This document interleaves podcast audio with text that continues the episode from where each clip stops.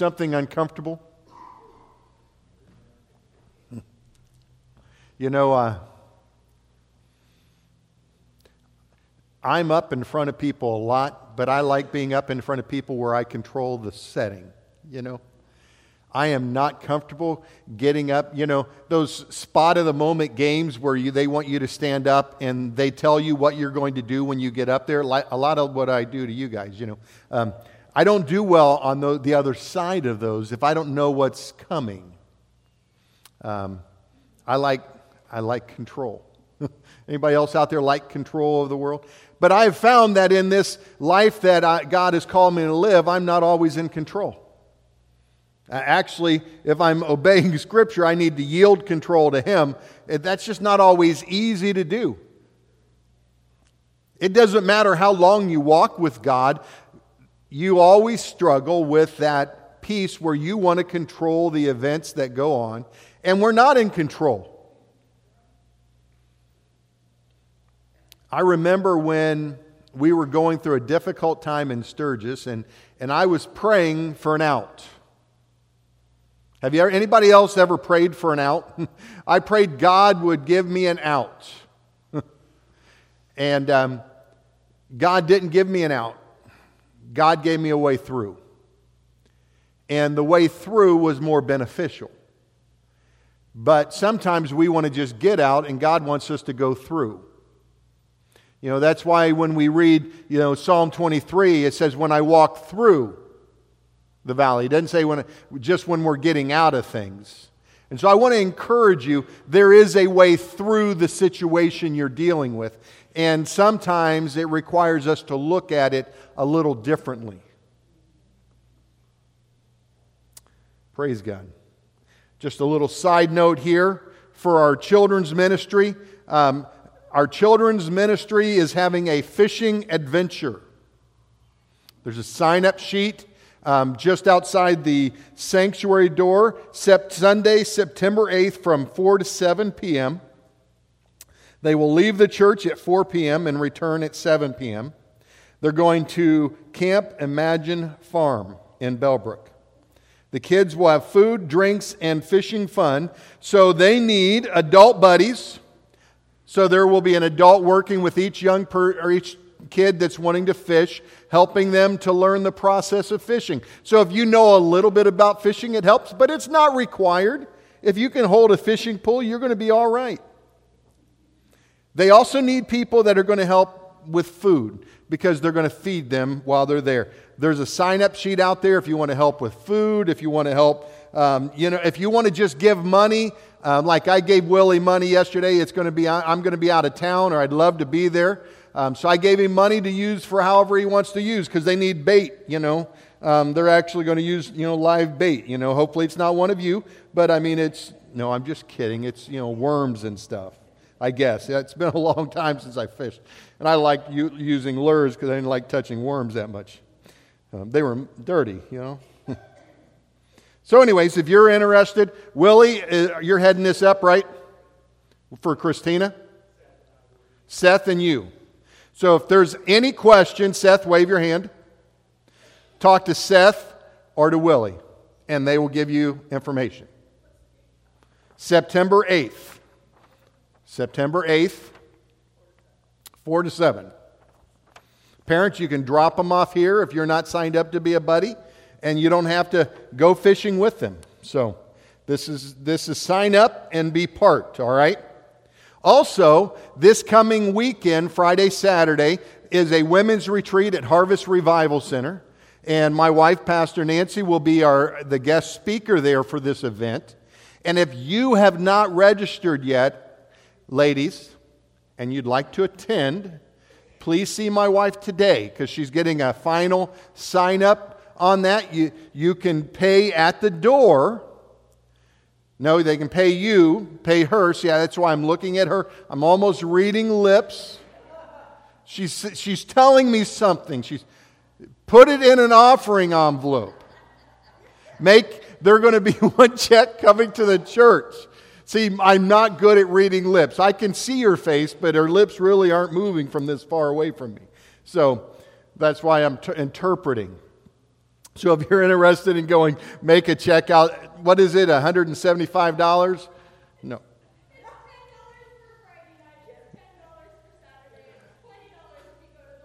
20 bucks. I knew that. I was just testing you. $20, ladies, if you're going to go to this event. And uh, that's going to be uh, Friday and Saturday. You can put that in the offering envelope, and the church will write one check. Uh, make sure you do indicate on there that it's for the women's conference. All right. And then today at 4 o'clock, the, the men are going to be meeting here. They've got a fantasy football event. And then we're going to be playing euchre and eating food. So if you're not part of fantasy football, not a problem. Come out, play cards, eat food. Um, it's going to be a great time. If you have any questions about that, see Isaac today, and he can give you more information. What?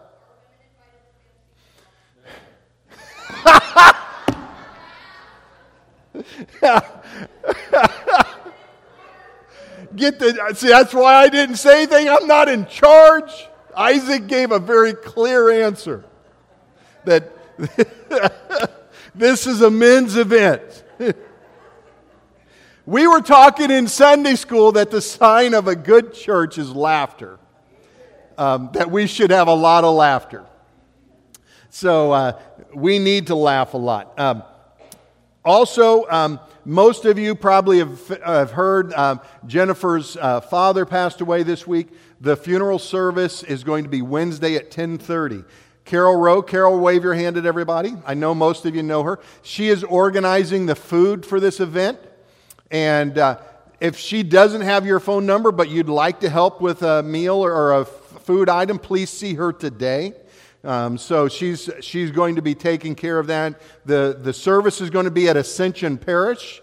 Um, and uh, we're going to, so we're going to transport the food there, or you'll need to transport the food there. You can talk to her on that if you're willing to be part of that. That's Wednesday at 10:30 is the service. Meal will follow the graveside service. Um, there is a viewing on Tuesday from four to seven. What? Five to eight. I was close. Five to eight. See that? See, by clarification, then you guys remember more. Five to eight, and that's going to be at Tobias on Far Hills. I got something right there. Actually, I got several things right. Days, people, you know, all those things. So, all right. Have any of you ever been yelled at to wake up?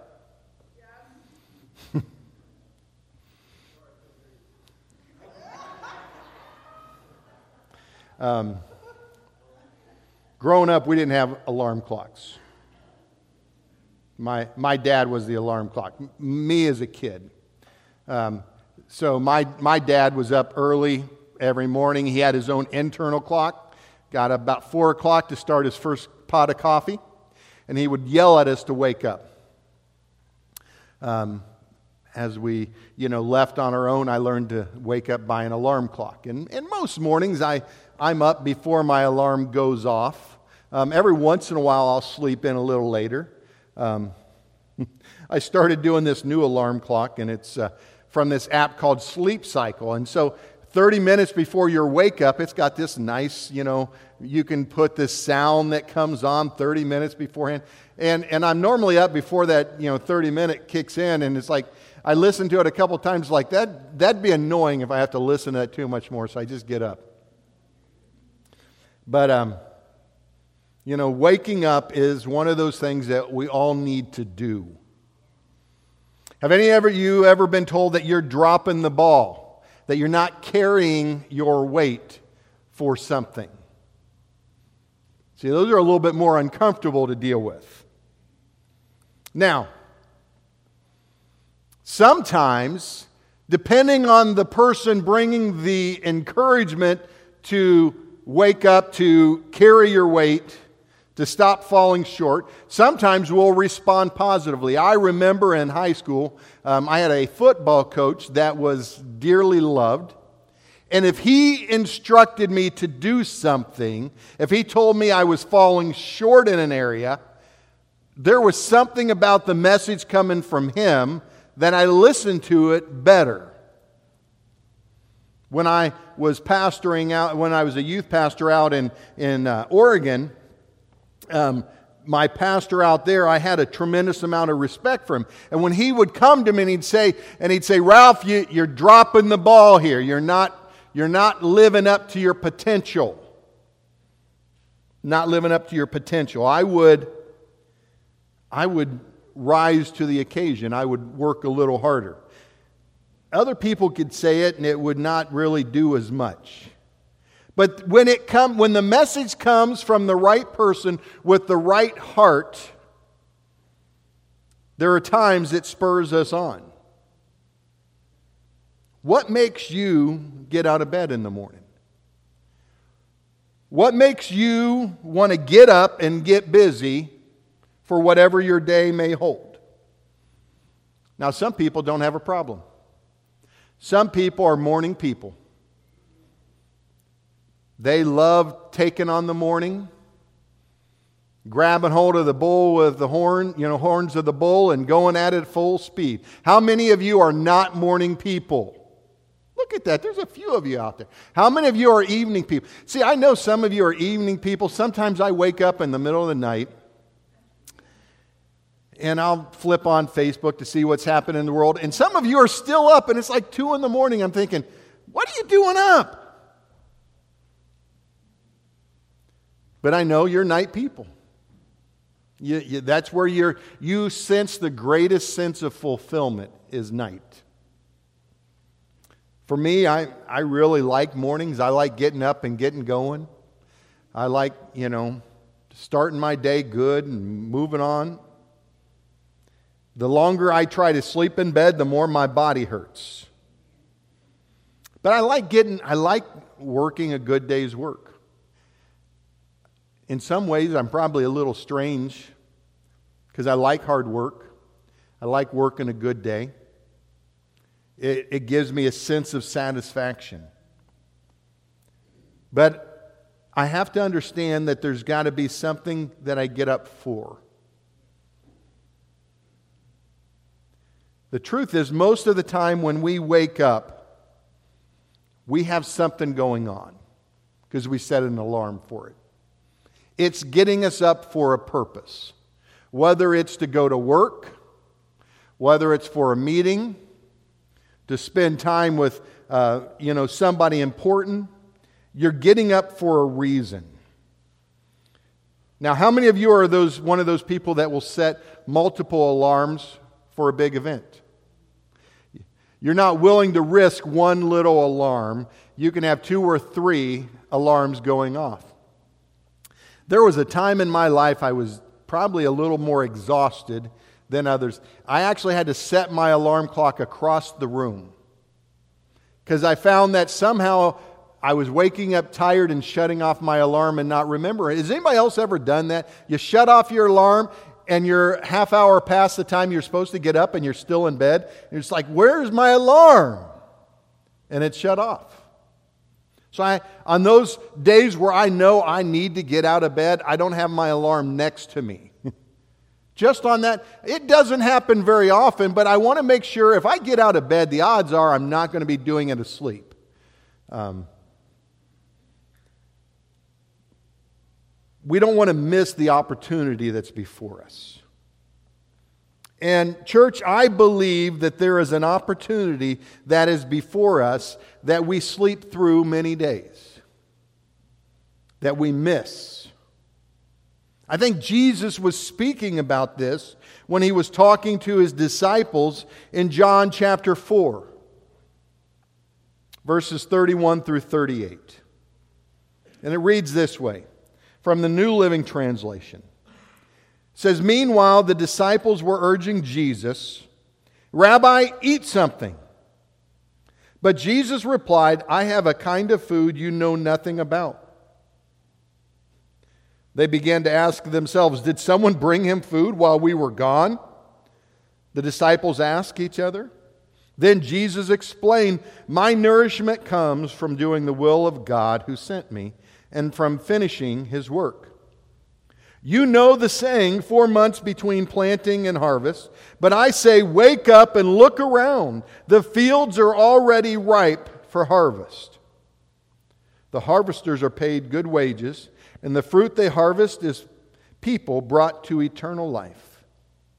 What joy awaits both the planter and the harvester alike. You know the saying, one plants and another harvests. And it's true. I sent you to harvest where you didn't plant.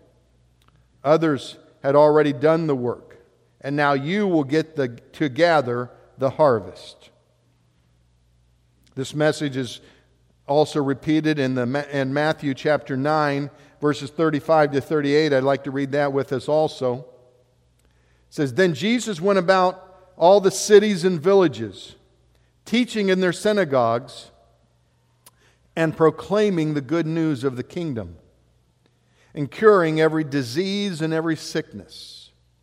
When he saw the crowds, he had compassion for them because they were harassed and helpless, like sheep without a shepherd. Then he said to his disciples, The harvest is plentiful, but the laborers are few. Therefore, ask the Lord of the harvest to send out laborers into his harvest. Let's pray. Father, thank you for this day, for the opportunity to participate in what you're doing. Help us to wake up. Sound the alarm that we would get out of bed and do what you've set before us. We ask for this in your name. Amen. The message here, regardless of the passage you refer to, is clear. It is time to wake up. Have you ever thought that someone was going to sleep their life away? Have you ever known someone that just has this constant sleep persona going on? Where every time you see them, it's like they're napping. They're taking a nap, they're sleeping. They can sleep till noon, get up for a couple hours, and then go back and take a nap. See, I think we need to understand it's time to get serious. Every January, people go through a process of setting New Year's resolutions. And, and the number one resolution I'm sure most of you are aware of is, is getting in shape. And, and it is probably not something that catches you by surprise that there are more gym memberships that are signed up for in January than any other time of the year. Because people are excited. I'm, it's a new year, it's a new me. I'm going to get out there, I'm going to do it. The problem is, you have to get out there and do it seven days a week, 24 hours a day. Even if you only work out five days a week, take two days off. But most people last only two weeks. And the average person, they say, will pay for a gym membership for six months before canceling it without even using it. Before they get to the pain of paying for it without using it. Some will last longer, they'll go years of paying and never use it because at least they have a membership. But for some reason, they lost their motivation. For some reason, they lost the driving force that got them out of bed those first two weeks of the year, where they were getting up at 5 a.m. and going to the gym and working out before they went to work. Because the results were not immediate. Most of the time, the only thing you experience in the first two weeks of any program is pain. Is anybody else familiar with what I'm saying? Pain is what you experience those first two weeks. You don't see true results until you're, ta- you're talking four to six weeks in on most programs before you start seeing results. Most people don't even get past the pain piece before they quit.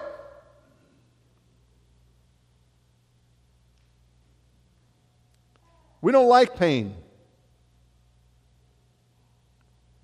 We live lives where when it hurts too much, we get out, we quit. We do something else because we don't like pain. And yet we quote all the time no pain, no gain. We understand that, and that's probably why a lot of times we don't have the gains in life that we like because we get out too early. We quit. Anybody who has ever worked in a field farming understands that there is a lot of pain in farming. It is hard work.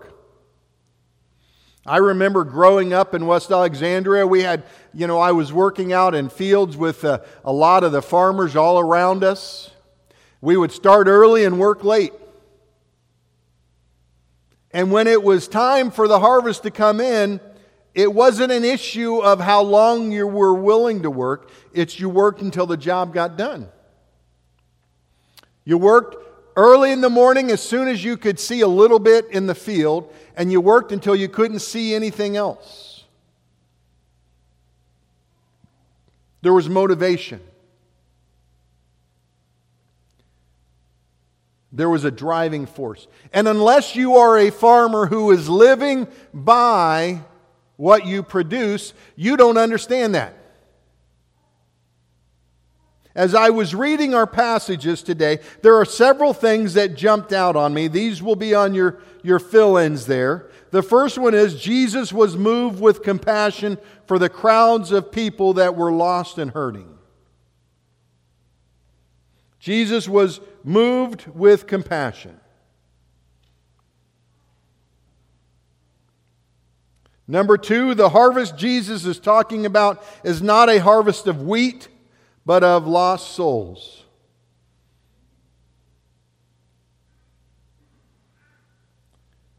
Number three, what happens when there is more work to be done than workers?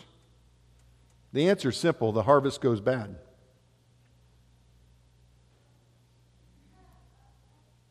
When there is more work than workers, the harvest goes bad. Finally, God wants us to be those workers who will go out and reach out to the lost with His love. God wants it to be us. If you have been accustomed to reading the scriptures and reading through from Genesis to Revelation, you'll find that there have been various times throughout the writings of the scriptures that God spoke through various things. He spoke from a a, a, cloud, a fire. He spoke through a donkey. Now, if God can speak through a donkey, what are the odds he can speak through us? I think the donkey, in many ways, resembles some of the, the attributes that we are very good at. We're stubborn, we want our own way, we only want to work if there's the right motivation. That's why many of the captions you see about a donkey is they would lead the donkey with a carrot out in front of him, motivating him to go a little further. The donkey was a, a work animal. He was made, he was bred to work.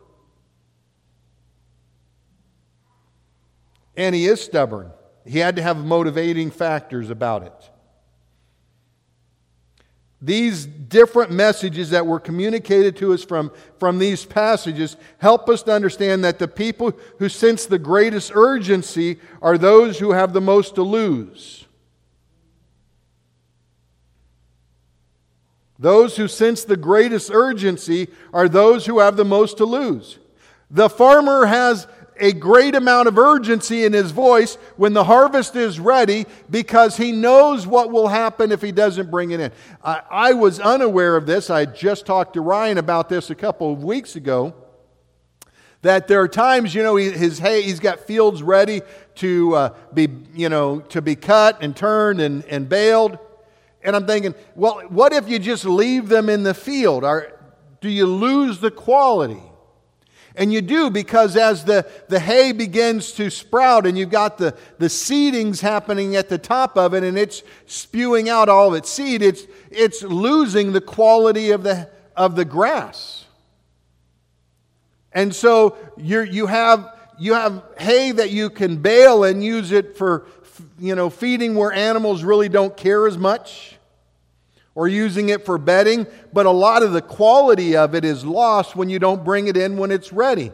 Now, most other crops are similar to that. They need to be brought in at the right time so that you can enjoy the benefit of them. You don't want to bring them in too early because you want that the, the, the, the crop to be ripe, you want it to be ready.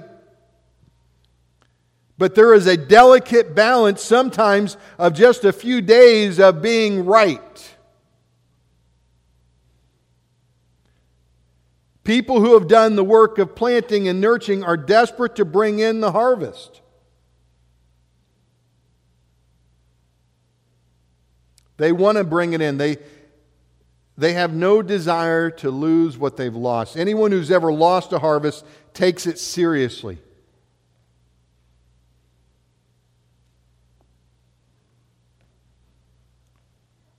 Have any of you ever worked a field before? Anybody? A few of you? Have any of you ever lost a harvest before? This year, one of the challenges that we've, you know, certain states have, some years it's drought. We were in South Dakota for a 10 year period of time where they barely got any rain. So the fields were dry, unable to grow. This uh, last year, they were at a different cycle, and it rained all the time. There was flooding, and they couldn't get in their fields to plant. The challenges of everything, the conditions being right for the planting. See, people who Anyone who has ever lost a harvest takes it seriously when it's time to bring it in. But they also have to take it seriously to get out there and, and plant at the right time so that they can do the work.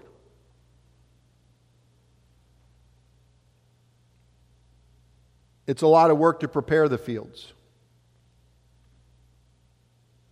And during those days, it's difficult because you get up early, you work hard, and you don't have as much to show for your work at that time.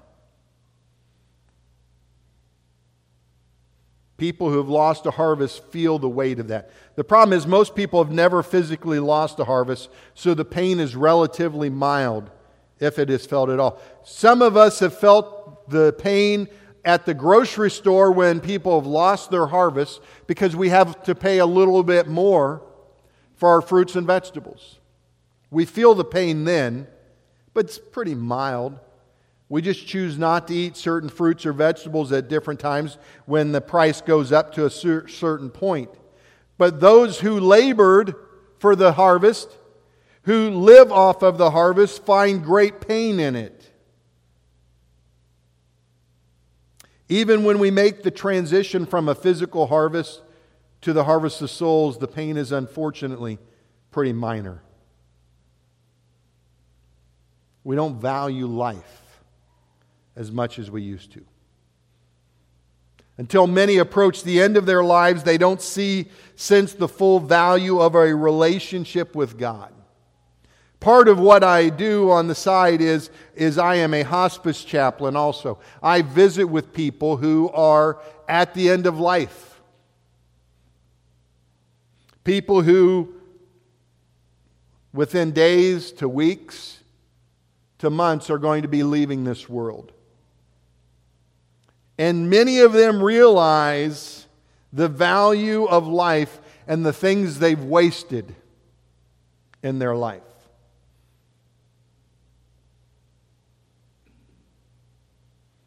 Church, we need to value life a little bit more. it's easy to have a heart for the lost when we have missionaries here. You guys are great. When we had the Welches here and uh, we're taking up uh, love offerings for them, um, you guys did a fantastic job. You knew they were reaching kids. When we have uh, had Jen and Chris Bartlett here, um, you know, we were talking about, you know, we've got three different missionaries that we've supported that are in Africa this year. You know, the Bartletts, the uh, um, uh, Welches, and the, the Moores. Um, just you've done a tremendous job in, in giving in those areas. You felt the urgency of reaching a group of people that were lost and dying. But then they leave, pain subsides. Madison's talking about her, her trip to Trinidad, and we feel the urgency, the things that Madison is going to learn, and we give. And you guys are great givers. Last weekend, I think it was, you know, we gave, uh, you know, through all the, the fundraising was about a $1,000 um, for Madison's trip to Trinidad. Fantastic. Guys, great. You're sending Madison. it's good. It's easy to send someone. It's more difficult to be the one going. It's, be, it's more difficult to be the one who is going out and telling someone else. I had some friends of mine in North Dakota. Um, last evening, they went out and they took a big sign that said free advice. They went out to the main street in their town. They took four chairs and they put the sign down, free advice, and they just sat there. They had no idea what was going to happen. They got there at 5 p.m., I think it was, and they had people coming and sitting and talking with them till after midnight when they left. they were just blown away. They had no idea what to expect, but people were coming and sitting and they were telling them about their lives, asking for advice. Some of them, you know, were talking about marital problems. Some of them were talking about job problems or family problems. But literally, they, they didn't know these guys for anything, and they sat down and they just told them about their life and asked them for some advice. And what it tells me is people want someone to listen to them, they want someone to hear their pain and they're willing to take advice from people, whether they know them or not. They're desperate. We live in a world of people who are desperate to know that there is hope. that there is hope. And we should be the, the, the people who have the most hope to present. Isaiah chapter 9, verse 3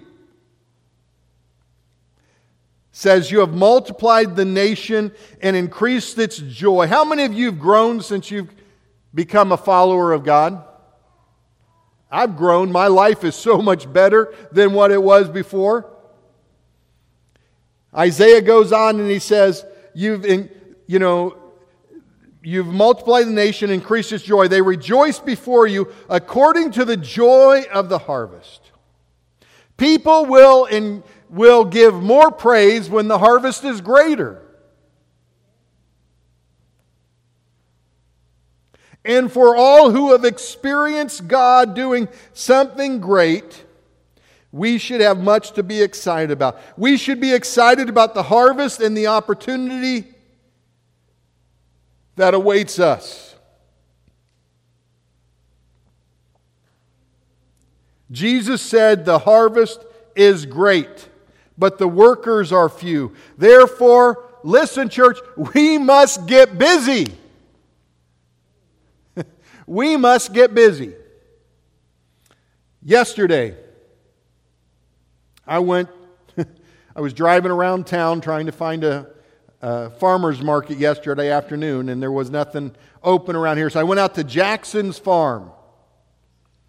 They have a lot of stuff out there. This is, I'm not going to tell you this stuff is perfect. But some of this stuff, I know when I picked it up, I knew what it was when I read it. I have no idea what this is right now. But someone will eat this. Is this summer squash? I know this is a melon, a kind of melon. There was a real, a weird, it was a weird word on there. I don't think it was cantaloupe. I, I'm telling you, it was something different. I didn't write it down. Huh? It's a melon of corn kind. I don't know. I don't really care. It smells like a mushmelon or a cantaloupe. This one I'm pretty sure is spaghetti squash. I'm pretty sure of that. I picked up three of these. I think they were a dollar a piece. I don't know if that's good or not. I didn't grow it. See, I, our passage out of John says that you're going to harvest where others have done the work. We like that. You know what? I my wife will tell you, I don't want to have my own garden. Now, my wife wants to have one, and I'm going to support her in that. If we ever have a piece of property, she can have one. But they're a lot of work. I grew up knowing what you got to weed and you got to do all this stuff. And I remember one time we had a, a garden growing up, and um, uh, one of one of us kids, I don't know which one it was, cut off all the tops to the potatoes, then making it difficult to find them because we didn't know, you know. But we enjoy that someone else planted and even brought it in. I didn't go out in the field and get this, praise God. You'd have had a lot less up here. I'm just being honest because it's more work to get out in the field. I just went, they had this little, ta- the, all these tables set up and all this stuff. I just went around, picked up what I wanted. Now, this, I know what corn is. I love corn. Corn on the cob, buttered corn. You just can't go wrong with corn. Watermelon, Two kinds seeded, seedless. I like seedless. I'm not a spitter. Some people like spitting. Fresh peaches. Mm. Got a little bit of softness to it. I think that means it's ready to eat, right? It's got maybe a couple areas, a little bruising probably just right to eat right now. See, it's time to get busy because the harvest is ready. If you don't bring these in when it's ready, you lose them. When we're reading in the scripture, there are several passages of scripture that talk about the harvest. There's also the Great Commission out of Matthew 28. And the thing that the Great Commission and the harvest passages have in common is they communicate the thought that there is a group of people in this world that have a, a need to know about Jesus. And it's important for us to take that seriously so that those people will have an opportunity to be influenced by the message. But just like I said, I didn't have to go out in the field to get this peach. I just got to go through and pick it up. That was the easy part. And it's the reality is, most people in the United States, in some way, in some fashion, have heard about Jesus. Someone has already planted a seed in their life. And if you are willing to participate, you can be part of the harvesting of other souls. Last couple weeks, I've had the opportunity to pray with two different individuals um, asking Jesus into their life. What a tremendous experience to have someone that you can pray with, that you can think about and lead them to Jesus. Now, JP, you're always good for an illustration. Can you think of someone that you know that doesn't know Jesus? What's the first name? John. See, you know John needs Jesus, and God can use you to bring in the harvest. I, I, think about my grandkids. Um, I am glad that her parents, their parents know Jesus. You know, that they love them. I start thinking about Kurt Tabor. Kurt Tabor was the gentleman that I was introduced to Jesus through. He was my neighbor out in West Alexandria. He was the one who first witnessed to me about Jesus. Another individual that was there that I encountered through playing football, um, actually, it was, he was the neighbor for one of the guys that I played football with, and we would go and work out in his house. Um, his name was Tim Waymeyer. And these two individuals, through various situations, would tell me about Jesus. And it was all involving sports, you know.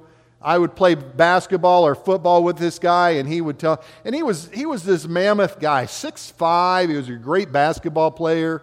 Um, just he would tell me about Jesus when we played. My friend, you know, he was a weightlifter, and he would tell me about Jesus while he taught me how to lift weights. And so I'm here today because someone planted, and, they, and there was a, a couple year process that I was out there, these individuals from about sixth grade through when I accepted Jesus as a freshman in high school had sown into my life the truth of the gospel. And then sitting in my neighbor's house, he led me in a, in a prayer to ask Jesus to be the Lord of my life. Probably, I'm, I don't know if this is a cucumber. Yeah, this is a cucumber. That's a zucchini.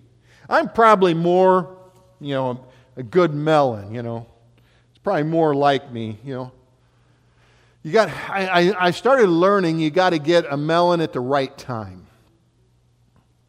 I didn't realize that if you get a melon when it's ripe, the sweetness of it is just, I love watermelon. I've had some watermelon I didn't care for. I wanted to get rid of. Who here likes watermelon? Boy, look at you guys. You guys like watermelon. Nick, can you tell me somebody that you know that needs Jesus that you can help them understand who he is? Do you know someone that needs Jesus? Can, give me a first name. Huh? Nathan. Nathan.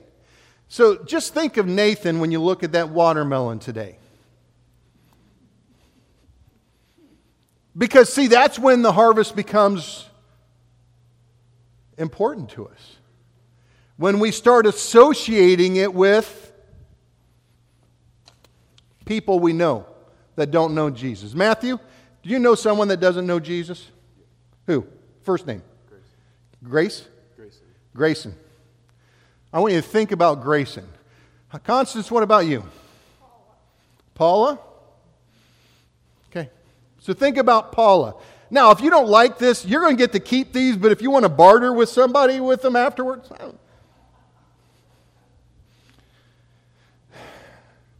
where's. I'm going to go because Missa probably would use a spaghetti squash. I don't know anybody else that. You, who can you. Name one person that know, needs, huh? Tara. Tara. Okay. Anybody else does spaghetti squash? She's up in the nursery. You're going to give this one for Jean. Can you tell me somebody that needs Jesus that you know? Michael. Michael.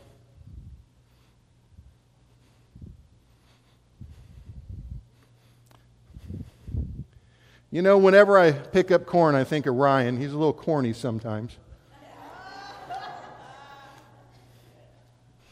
Ryan, can you think of someone that needs Jesus? Yeah. Who? Jason. Jason. Okay. Miss Angie? Ruth.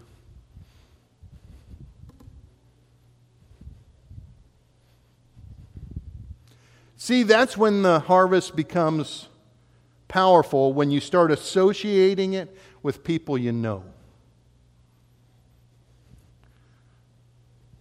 What did I say? Zucchini. Zucchini. You look like a zucchini person, Isaac. I do. You, you do? I, I, I All right, tell me Doris. somebody. Huh? Doris. Doris. All righty. Leah, can you tell me somebody? Krista. Krista. Hmm.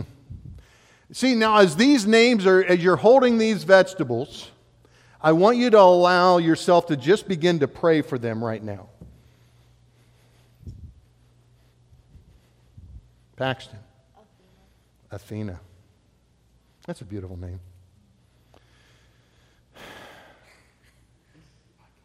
Micah. Cameron. I was going over your name earlier as I was praying for you guys this morning. Carrying multiple ones now. I'm going to go with the corn here. Josh. Achilles. Oh my goodness. People are asking. You want a cucumber? You're fighting for the harvest. You know what? Sometimes we got to fight for the harvest.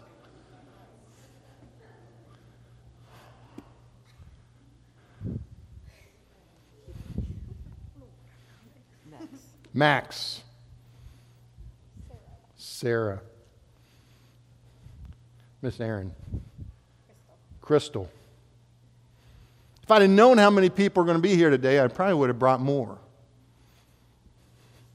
Because I think it's good if you, as many of you, can leave with a name.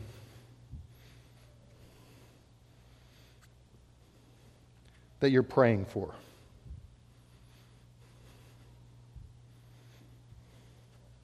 Hmm? Can you think of someone? Shelley. Shelley. Mike.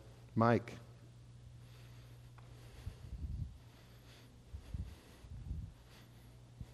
I know you're probably going to have to buy more of whatever these is because that's probably like a snack. Valerie. Valerie. Tina. Joe.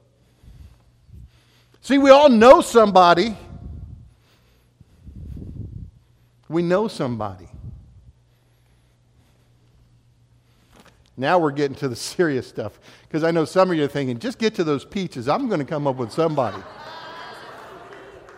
Huh? Stop. Stop. Bartering for them. Danny. Danny.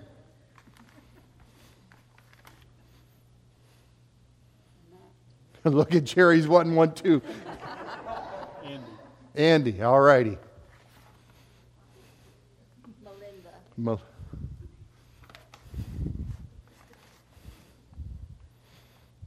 Now, Chad, right? Yeah. Scott. Scott. Katie? Stephanie. Blaine. Mm.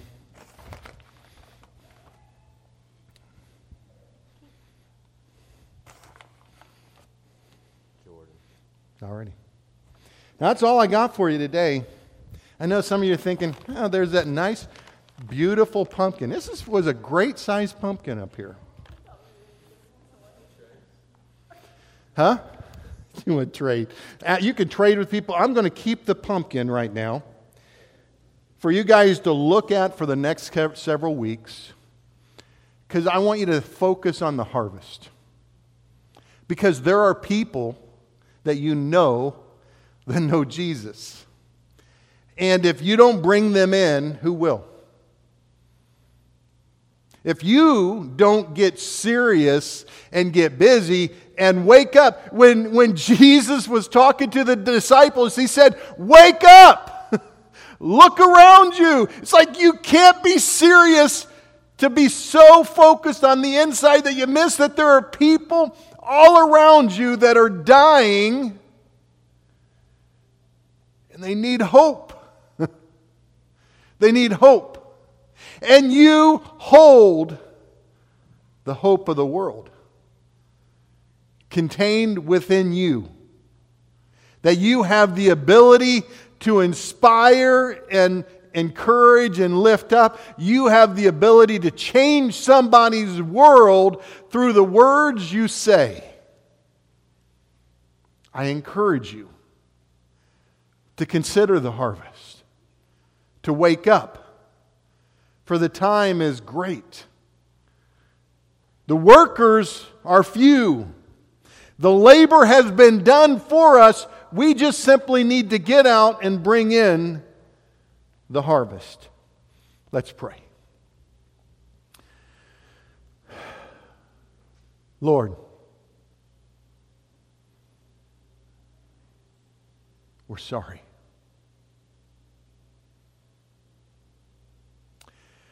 We are sorry that we have missed opportunities to bring in the harvest. We are sorry that we have taken for granted that someone else will bring in for us and do the work. We look at the fields and we just think, God, I'll talk to them if you get them to church, where they're cleaned up a little bit more. Where I'm not going to get as messy.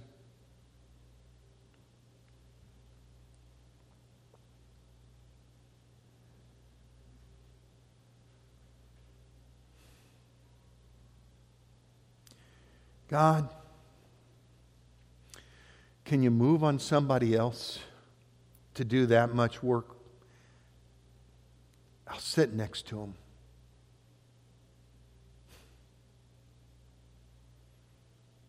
God, we're sorry that we've made it about us and our level of comfort We are sorry that we've slept in and slept through the day, missing opportunity after opportunity.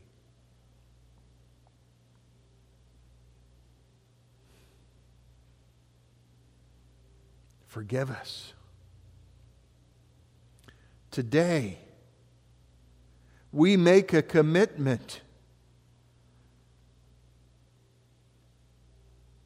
to engage the harvest. We make a commitment to get in the fields, to bring it in. The planting and watering, in many ways, has already been done. You're just needing people to go and to do the work of bringing in the harvest.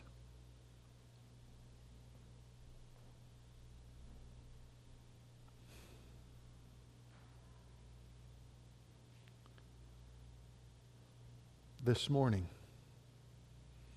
If you are willing to commit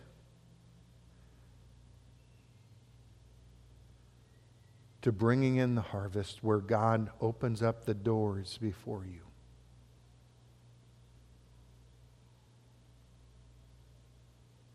The harvest of those souls all around you, those friends, those names you've already mentioned today.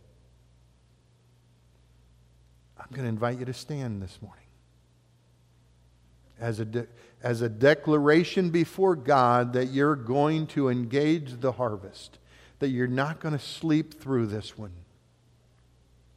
that you're going to do your part,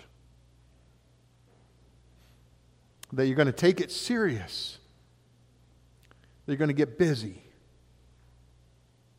so that the harvest isn't lost.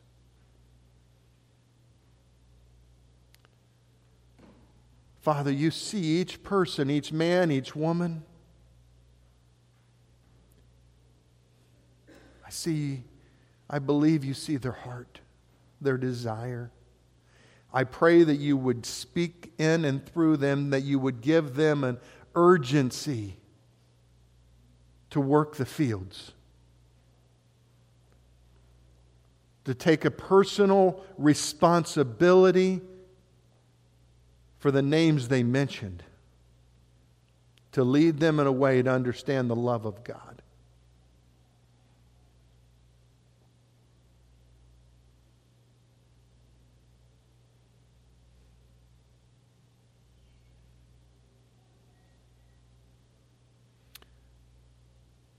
Work in us and through us, Lord, that we may be your light, your hope to this world. We ask for this in your name. Amen. Hallelujah.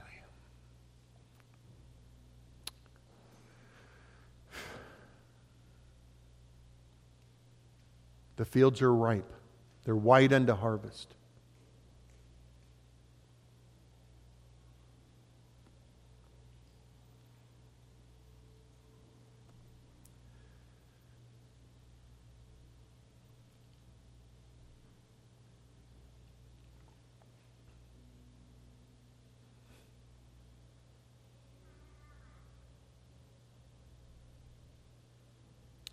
God wants to do something through you. Each one of you. I can honestly tell you there is no greater joy than to lead someone in a prayer for them making Jesus the Lord of their life. This is not about you bringing them to church to make a de- decision. This is about you helping them to understand that Jesus loves them so much.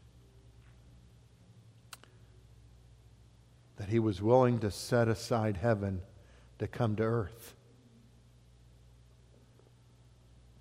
to die for them. We have the message of hope.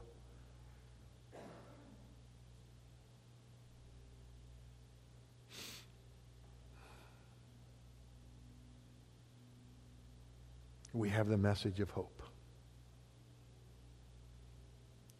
Your work is now before you.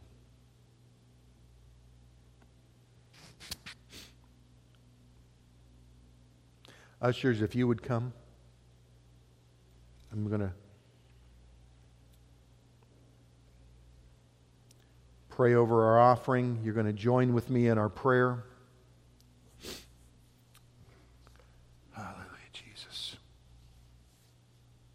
Let's pray this together.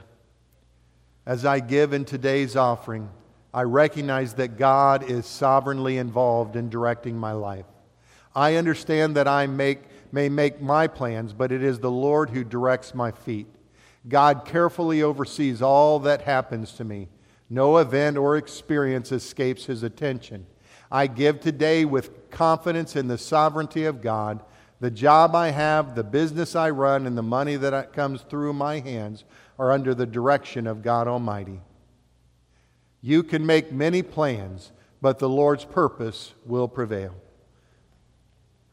Ushers, you may receive the offering today. The Lord bless you today. I, I'm going to ask JP to come and just talk to you briefly about uh, Wednesday night um, with the service, um, the joint service that he's doing with the other churches, and. Uh, Praise God.